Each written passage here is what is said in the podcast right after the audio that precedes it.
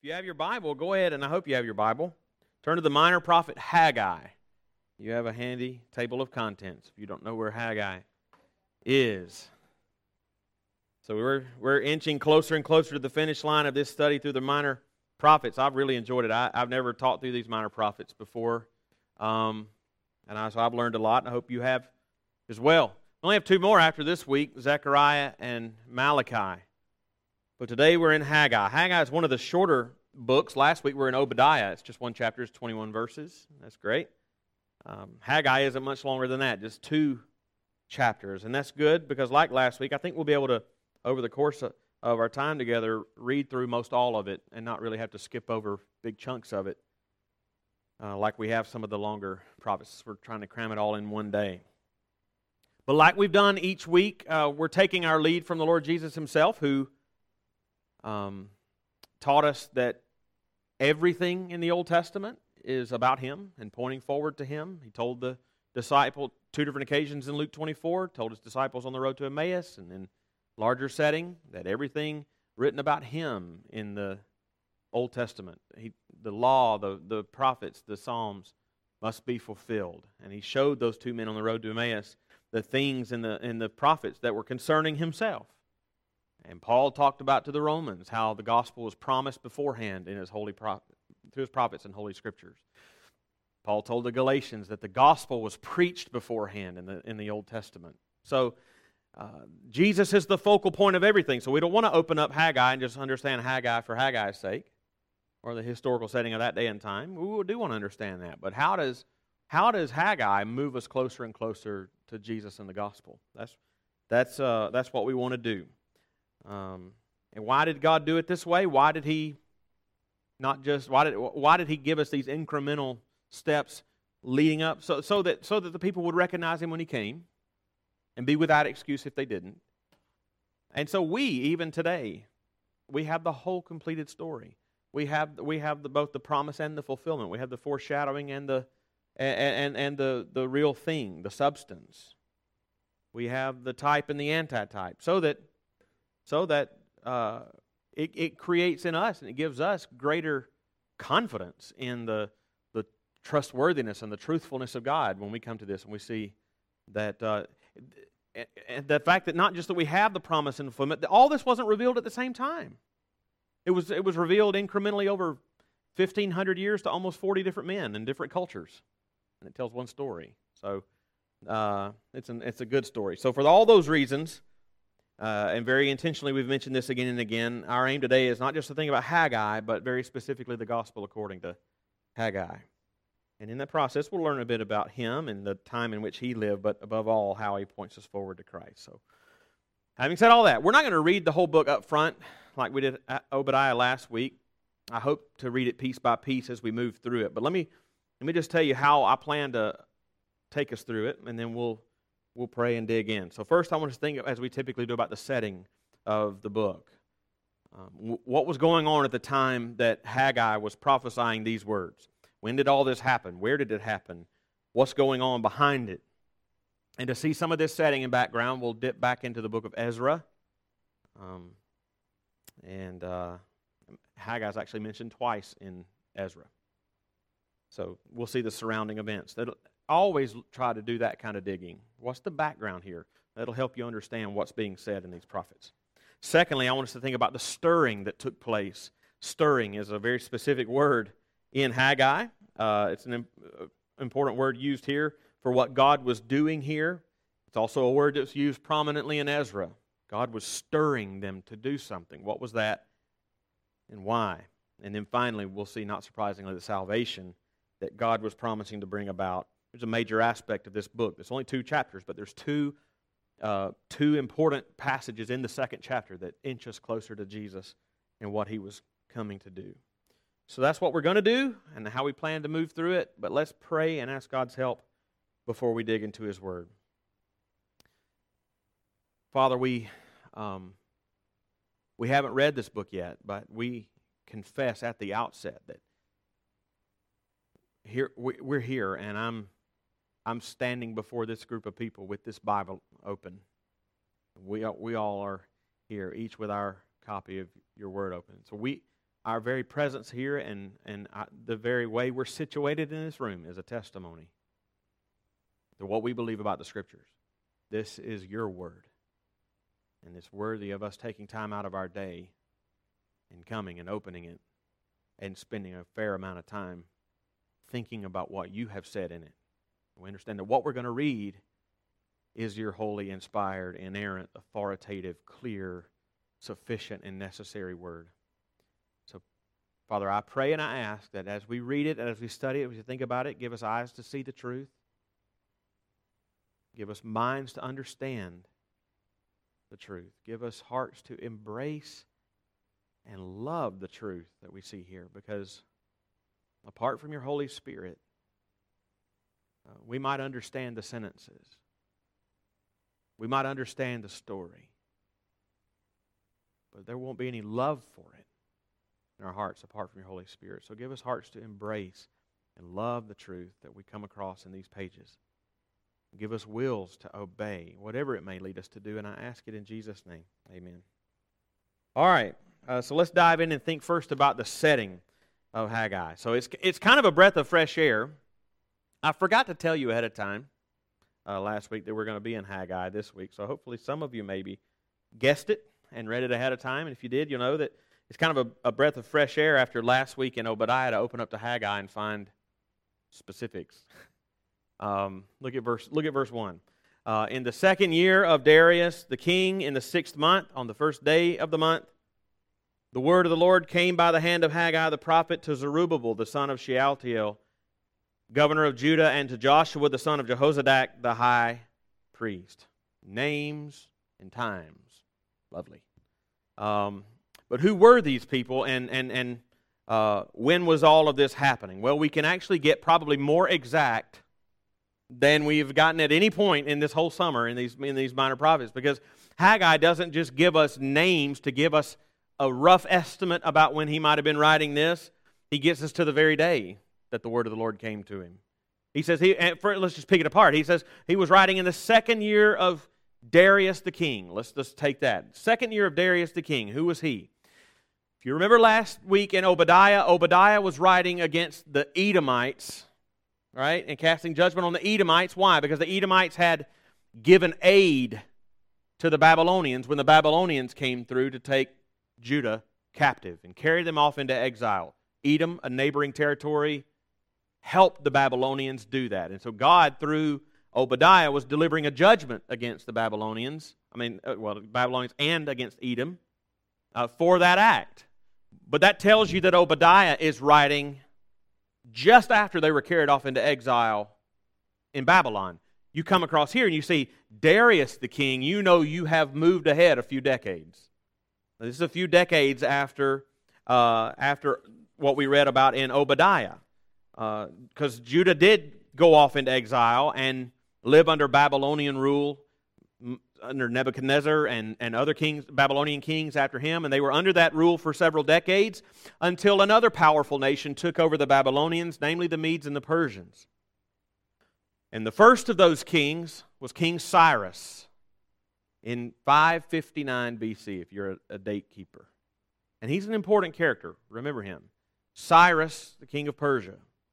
Cyrus was actually prophesied by name before he was born in Isaiah 45. Crazy, right? Well, when Cyrus came to power and the Persians came to power, they had a completely different governing philosophy than did the Babylonians. Babylonians came and they conquered a people, and the Babylonians came, they, they, con- they, they destroyed Solomon's temple, they destroyed the city, they conquered the people, they carried off the people, they spread the people all over their empire. Why?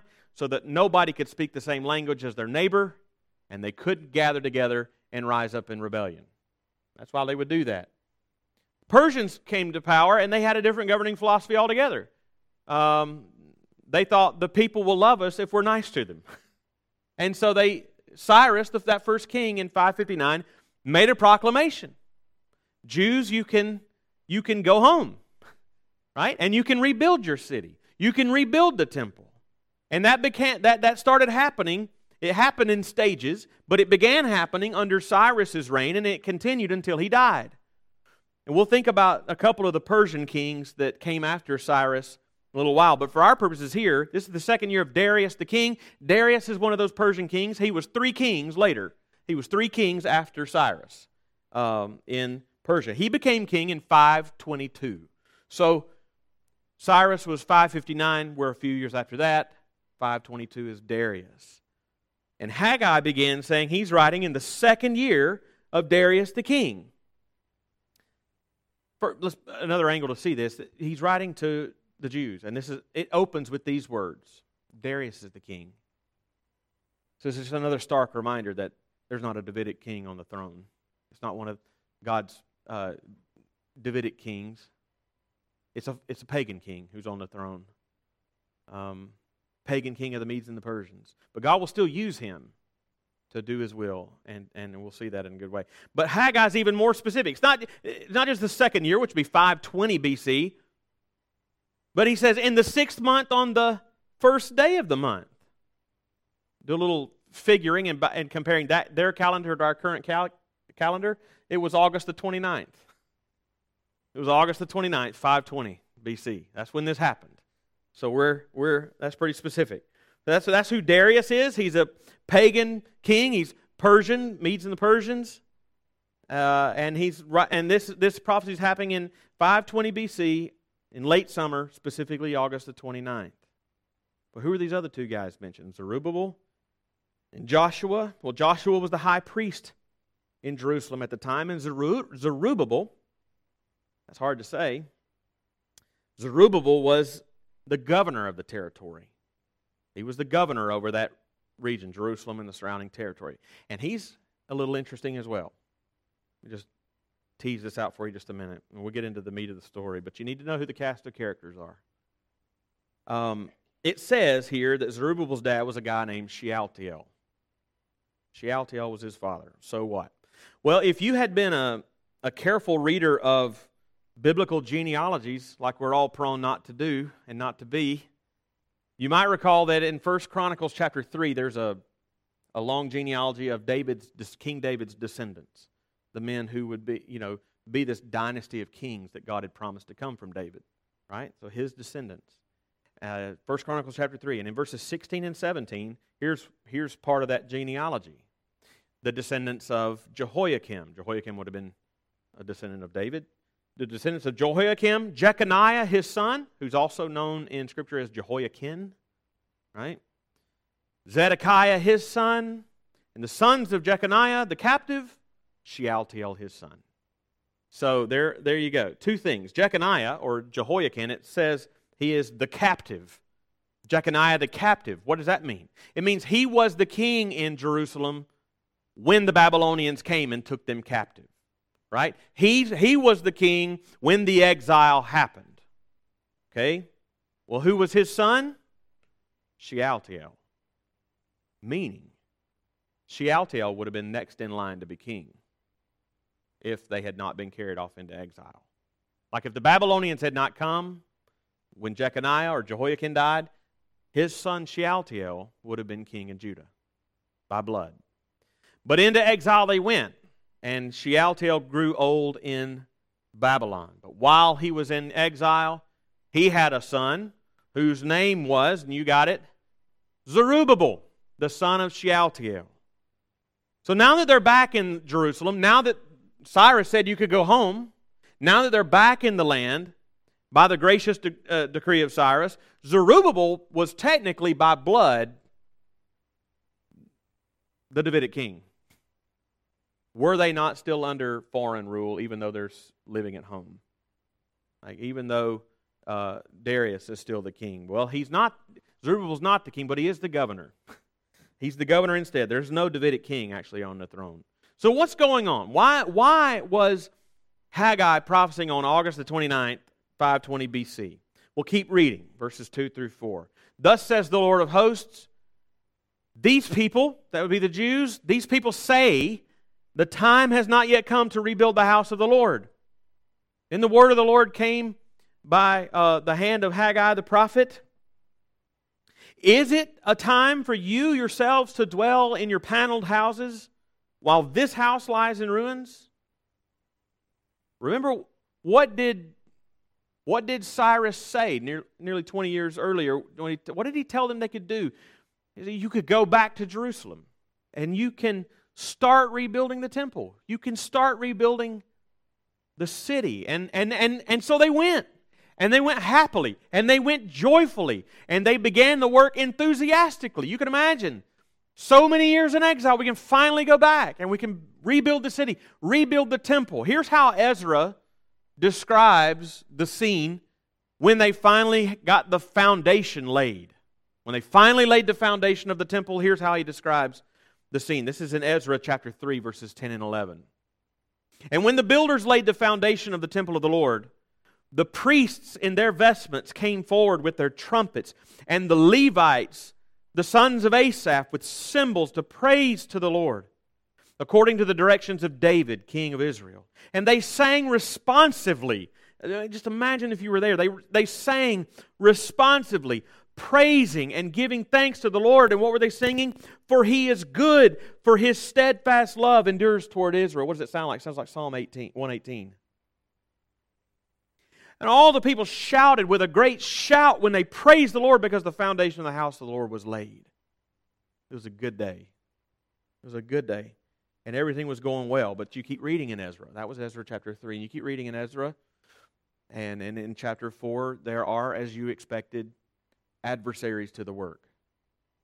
And by the time they started their uh, adversarial role, I mean, they, they, the people had gone back, they rebuilt the, the, the, the foundation, they had their party. By the time these start, adversaries rose up, Cyrus the king was dead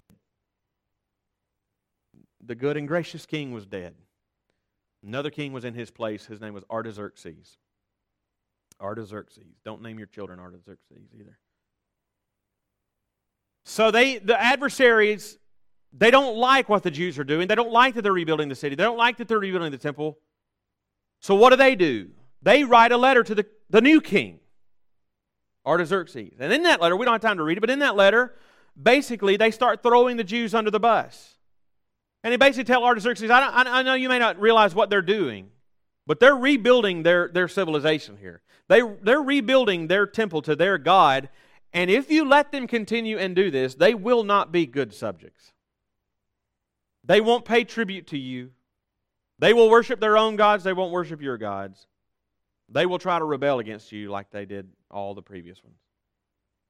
They won't submit to your rule. And so Artaxerxes believed them in that letter. In Ezra 4.21, he said, Therefore make a decree that these men be made to cease, and that this city not be rebuilt, until a decree is made by me. All right, just underscore that. This won't be rebuilt. And, and, and this, this edict is in force and, unless he himself takes it back. So the adversaries received that word, and in two verses later it says they went in haste to the Jews at Jerusalem and by force and power made them cease. That's the status quo when Haggai begins. The work of the temple had, had stopped, years had gone by, and no work had been done, but Haggai notices that, and God notices that, they certainly had not slowed down building their own houses. And quite nice ones. He says, Your paneled houses and it had been that way for quite some time. Comfortable homes for themselves, temple in ruins. And notice what they say at the beginning of those verses. They say, The time has not yet come to rebuild the house of the Lord. By a technicality, they're telling the truth. Because Artaxerxes had not taken back his command. Right? He said, Don't stop the work unless I rescind my order. And he had not rescinded it. So, by a technicality, they're right. Time had not yet come. But they had, they, that, that was all too convenient for them, right? They had grown quite content with it. They weren't sitting there in angst because they couldn't rebuild the temple. They were quite comfortable in their paneled houses. What did it mean for the temple to lie in ruins? What did it mean? What, what, well, the t- temple served two main purposes. It served as a place where God's presence and His glory was to be physically manifested. And it was also the place of their sacrifices for sin. Right? And they had grown indifferent to both. For the temple to lie in ruins, they had grown indifferent to both. They had grown indifferent uh, to, to God's glory in the place. They had grown indifferent to, to their own sin. They didn't even feel like they, they had forgotten all about the sacrifices or the need for them. And the word that God was bringing to them, though, was that God had noticed this. And, and He's now telling them that they, they, they were suffering consequences as a result of it. Here, look at verse 6. Now, therefore, uh, oh, excuse me, uh, uh, yeah, yeah, yeah, yeah. You have sown, you have sown, uh, I was reading verse 5. Now, you have sown much and harvested little. You eat, but you never have enough. You drink, but you never have your fill. You clothe yourselves, but no one is warm. And he who earns wages do, does so to put them into a bag with holes. And he continues in verses 9 through 11. You looked. You looked for much, and behold, it came to little. And when you brought it home, I blew it away. Why, declares the Lord of hosts? Because of my house that lies in ruins, while each of you busies himself with his own house. Therefore, the heavens above have withheld the dew, and the earth has withheld its produce, and I have called for a drought on the land and the hills, on the grain, the new wine, the oil, on what the ground brings forth, on man and beast, and on all their labors. He's saying, if guys, you live in your paneled houses while the while the temple lies in ruins, have you noticed that your crops have been failing? Have you ever wondered why? Have you noticed that it hasn't rained in a long time? Have you ever wondered why? It's because they left the temple in ruins. And they've grown, grown indifferent to the glory of God and to the indifferent to their own sin. What a, what a far cry from the shouts of praise at the laying of the foundation of the temple and singing responsively Psalm 118. And this drought and this agricultural curse is, is exactly according to the law in Deuteronomy 11 and Deuteronomy 28. God was judging them for their apathy toward them. And He's calling them to repentance. And, and if only for their own good, for their own blessing, that their crops may grow again, and that the oil and wine may flow again. Return to the Lord and return to the work. But also in verses 7 and 8, he says, Thus says the Lord of hosts, consider your ways. Go up to the hills and bring wood and build, build the house that I may take pleasure in it and that I may be glorified, says the Lord. Not just for their own good, but for the glory of God. Get back to this work. Come back to the Lord. Return to his work. What do we take away from all this? What, what can we, right now, take away from that? Because that seems like a faraway time and place. But think about it this way in the New Testament, Jesus is related to the temple in a couple of ways. One, as both God and man, he is the temple. Right?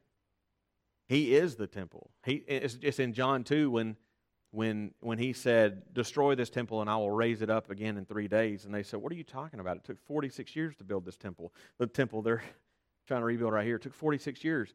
But it says Jesus was talking about the temple of his own body. So he, he is the temple. But the other way the New Testament talks about Jesus and the temple, it describes Jesus as the, the cornerstone of the foundation of the temple, and we are the living stones in the temple. Right? Peter calls us living stones in this temple. It's a, in a sense, we, the church, is the, is the temple. Right? And Jesus is the chief cornerstone of that temple. Right? We're the temple. He's the cornerstone. We're the living stone. So take, take that. Like them in Haggai's day, we are to be about the work of, of building his temple. Right? Or giving ourselves to him to build his temple through us. But have we, have we, like them, grown too comfortable in our paneled houses? Right? Have we grown too comfortable in our own lifestyle of self interest and comfort and ease and self glory and self image? That we, ha- we don't have room in our hearts for the love of Christ and the pursuit of His will and the pursuit of His kingdom. The twice given admonition in, this, in these early verses are applicable to us. Verse 5 says, Now therefore, thus says the Lord, consider your ways. Consider your ways. Verse 7 says, Thus says the Lord of hosts, consider your ways. We need to heed that admonition as much as Haggai's generation. We sit in our paneled houses that are a lot nicer than theirs, enjoying the comfort while the, the temple lies in ruins. Or the temple is not yet complete because the Lord hasn't returned. Well, knowing the background and the, and the setting of the book, what was going on behind the scenes, let's think for a minute about, a minute about the stirring. How did the people respond to this message preached on August the 29th? 23 days later, in September, they repented. They repented. Three and a half weeks later, it says in verse 12. Then Zerubbabel the son of Shealtiel and Joshua the son of Jehozadak, the high priest, with all the remnant of the people, they obeyed the voice of the Lord their God and the words of Haggai the prophet, and as the Lord their God had sent him. And the people feared the Lord. I think it's noteworthy that there that twice the Lord is referred to as the Lord their God. The Lord their God, because that's that's the first time in in this book that they he's been referred to that way. He's been referred to up to this point as the Lord or as the Lord of hosts. And he'll be referred to as the Lord of hosts over and over again in this book. But here, he's the Lord their God. He's the Lord of the. He's the, he, he and, and, and he's described as the Lord of hosts, but emphasizes his sovereignty, his lordship. But now that they repented and returned to him, he is as that sovereign Lord. He is their God. And what Haggai uh, said here would have astonished them. Verse thirteen says, "Then Haggai, the messenger of the Lord, spoke to the people with the Lord's message. I am with you, declares the Lord. I am with you." The same Lord who had called for the drought on the land because of the rebellion, that same Lord is with them now as their God. Now, just note, note, and note this in your own life. When they heard those words, as, uh, imagine they heard them audibly out of Haggai's mouth. As they heard those words, the Lord saying, I am with you, as they looked around, it didn't appear that way. There are still no crops on the ground. It was something they were going to have to believe by faith. Believe God, believe His Word. And they immediately began to see that the Lord was with them, maybe not as they expected, but in unmistakable ways. They, he, was sh- he would show them that He was with them, and they were His people. Look at verse 14. The Lord stirred up the Spirit uh, I don't have verse 14 on the screen. And the Lord stirred up the son, Zerubbabel, the son of, uh, the spirit of Zerubbabel, the son of Shealtiel, governor of Judah, and the spirit of Joshua, and the son of Jehozadak, the high priest. And, and he stirred up the spirit of all the remnant of the people. And they came and they worked on the house of the Lord their God. I love that phrase. Again, the Lord of hosts, their God. but the Lord stirred up each of their hearts, each by name, to get on with the work and the rebuilding of the temple. It's not the first time he had done that. In fact, the, the, very, the very first decree by King Cyrus saying that the Jews could go home happened because God stirred up Cyrus's heart.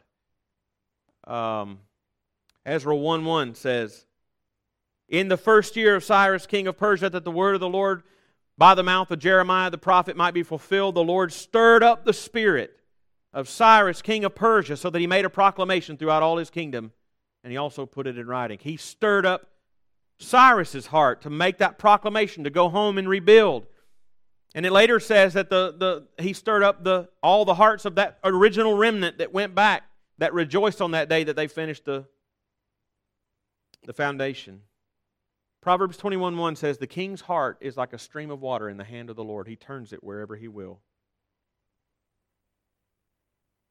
By the way, that's why you pray for people. If, if you really want to know what somebody believes, listen to them pray. And when people pray for somebody to be saved, they pray, you can tell they believe Proverbs 21 1 that the king's heart is like a stream of water in the hand of the Lord. He turns it wherever he will. That the Lord can change a person's heart. He's sovereign over hearts. Even the fact that in Haggai they came 23 days later in repentance. Scripture tells us elsewhere that that was, a, that was, that was the gift of God's sovereignty over their hearts. Paul told Timothy in 2 Timothy 2:25 about Timothy's enemies, God may perhaps grant them, Timothy, God may perhaps grant your enemies repentance leading to a knowledge of the truth. He may grant them repentance. God is sovereign over hearts. So he didn't just stir them up, he stirred them up and brought them to repentance to, to do what he had called them to do. He stirred up Cyrus to, to make this proclamation. And when he stirred up the hearts of the people to get back to work, um, he was demonstrating that he was sovereign over this whole thing, and he was with them just like he told them. Don't miss this point, though, because this is important just for us coming up. When it said that the Lord stirred up the heart of King Cyrus to make a proclamation that the Jews could go home, it says he, he, the Lord stirred him up to make a proclamation and he put it in writing. He put it in writing. Just tuck that away? Um, and don't forget that little tidbit. That, that's, that's, the, that's the other uh, clear sign that God was working for them in this story. Um, let's, let's get there now. So the Lord stirred them up and they start rebuilding the temple again. Let me ask you have we seen that Artaxerxes, the one who said, Stop the work, stop rebuilding the city, and, and this is the rule until I take it back, have we seen, did he ever take it back? No. When Artaxerxes said, Stop building, he had not taken that back. So technically, the law of the land was, Don't build. Well, then the Lord stirred up their heart, and now they're building again technically against the law. All right? Well, you remember how the first time they were building and rejoicing, the adversaries came and put a stop to it, and they wrote a letter to the king? Artaxerxes, who made them stop. Well, now that they restarted the work again, new adversaries, same old trick. They started working, and these new adversaries came and were going to appeal to Darius. We read in Ezra chapter 5, verses 3 and 4. At the same time, Tatnai, the governor of the province beyond the river, and Shethar Bozenai and their associates came to them and spoke to them thus Who gave you a decree to build this house and to finish this structure? They also asked them, What are your names? I probably would have wet my pants. You know that had to just be a little bit scary. Who told you you could do this? What are your names? Well, knees knocking, I'm sure they said, um, Cyrus told us we could. When Cyrus was king, he, he had made a proclamation that we could come back and rebuild this place. These, these adversaries are probably thinking, yeah, but Artaxerxes said no. But Cyrus told us we could come back. And they basically said, well, we'll, we'll see. We'll write a letter to Darius, and we'll see. I've got your names and what you did. And we'll write. And we'll say, if you can find this proclamation of Cyrus, just let us know. Well, don't forget that God had told the Jews that, and through Haggai, hey, I'm with you. I'm with you. And in fact, Ezra said the same thing. He says, The eye of their God was on the elders of, Jew, of the Jews. God's with them. So they write Darius the letter. It's good. They write Darius the letter. Could you look for that letter that, or that proclamation from Cyrus? Let us know if you find it. Well, Cyrus had put it in writing. Remember? And Darius found it. And so Darius, the pagan king, wrote them a letter. I love it. It's not going to be on the screen. Just get your Bible and open to Ezra chapter 6. Ezra chapter 6. This is awesome.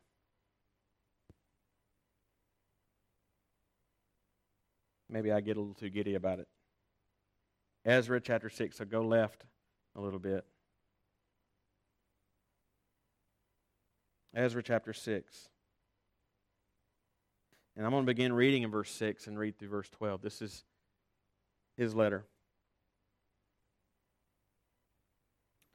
Now, therefore, Tatnai,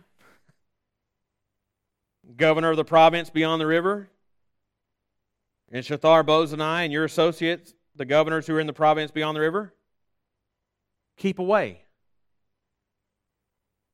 Keep away. Let the work on this house of God alone.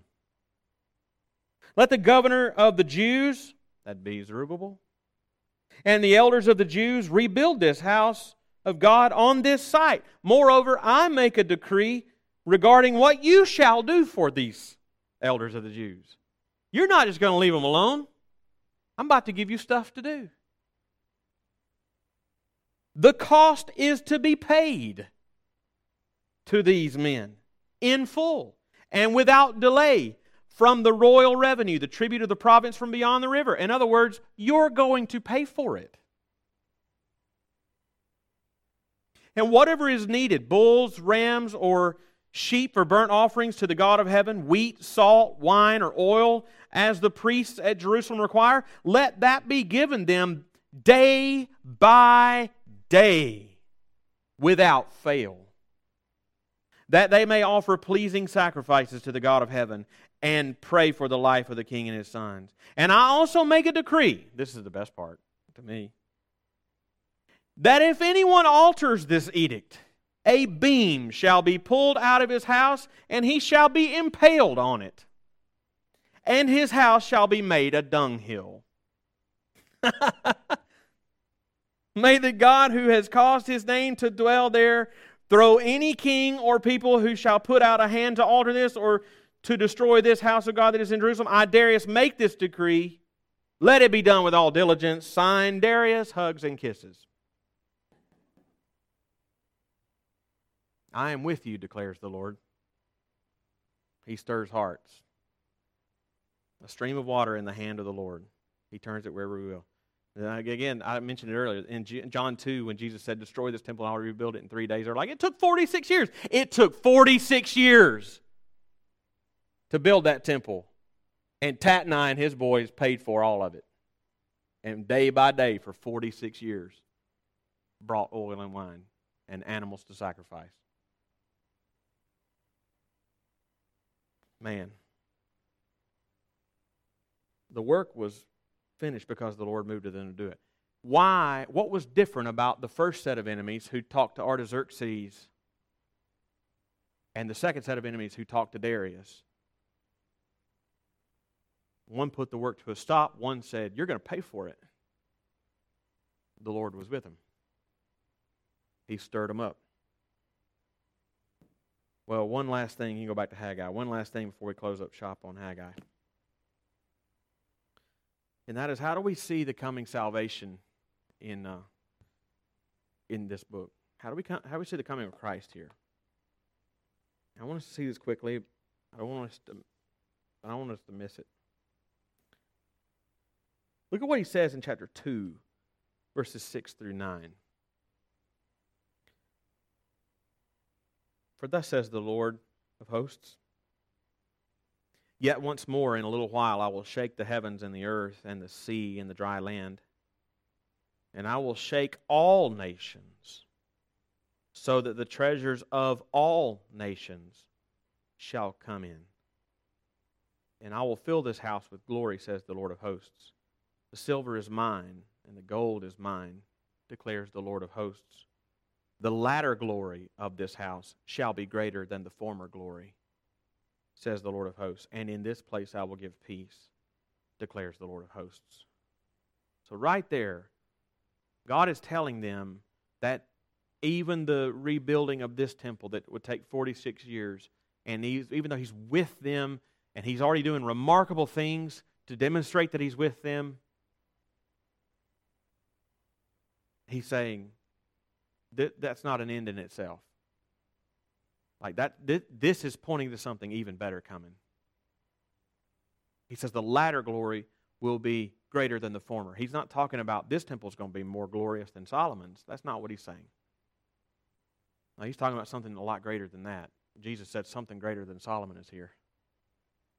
Something that will affect all nations. I will, I will shake all nations. All the nations will bring uh, their glory into my house. What is that talking about? Well, that's talking about the second coming of Christ. Because Hebrews, the book of Hebrews, quotes this passage. Hebrews chapter 12 quotes Haggai chapter 2, verses 6, 7. When, and, and, and it talks about the second coming, when there's not going to be a physical temple, but the whole earth will be filled with the glory of the Lord. And his kingdom will be an everlasting kingdom. But how do we know that this passage is pointing specifically to Christ and not just the last day, you know, of judgment? like I said, Hebrews picks it up and says what it does, but even if that's all we had, and it, that would be enough, but there's a second passage at the end of the book that that's, points us forward to Christ. That's the last three verses, 20 to 23. The word of the Lord came a second time to Haggai on the 24th day of the month. By the way, this is the 24th day of the ninth month. That'd be December the 18th of 520. So all this took place between August 29th and December the 18th, right? 520. What does he say? Speak to Zerubbabel, governor of Judah, saying, I'm about to shake the heavens and the earth and to overthrow the throne of the kingdoms. I'm about to destroy the kingdoms of the nations and overthrow the, the chariots and their riders, and the horses and their riders shall go down, every one by the sword of his brother. On that day declares the Lord of hosts. I will take you, O Zerubbabel, my servant, son of Shealtiel, declares the Lord, and I will make you like a signet ring, for I have chosen you, declares the Lord. So he reiterates again that there's a day that's coming where he's going to rule all nations, right? But how and through whom would that happen? Well, at the end of the book, he zooms in on Zerubbabel uh, and and and and and remember, Zerubbabel is is a descendant of David, and he and and and, and he's saying that there would be a, uh, and he would be the king if they weren't a weren't a, a, a conquered people. But God is saying He's chosen him, Zerubbabel, and will make him like a signet ring. He says. That is saying that God is going to restore a Davidic king uh, to the throne through Zerubbabel. Would it be Zerubbabel? Would, is he telling Zerubbabel, you are going to be king one day? No, because he never would. Zerubbabel would die, never having taken the throne that by blood was his. But it would be one of his descendants. Who would that be? Another descendant of David through his rule, Jesus Christ. Right? You don't get past the first page of the New Testament and you find the genealogy of Jesus, that to our shame, we don't read gene- genealogies very carefully.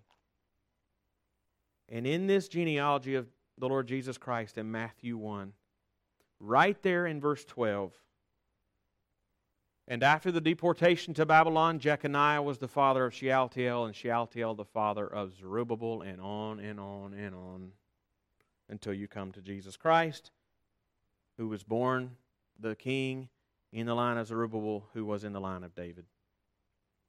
And only he could fulfill the rule of all nations prophesied in Haggai. At his resurrection, at his resurrection, all authority in heaven and on earth has been given to me. And he's building his kingdom, he's building his church, he's building his temple now. And there is a day where he will come again. And as Psalm 2 puts it, he will rule the nations with a rod of iron. He only is the King of kings and Lord of lords, to whom one day all authority will be displayed for all to see. And that's the gospel according to Haggai.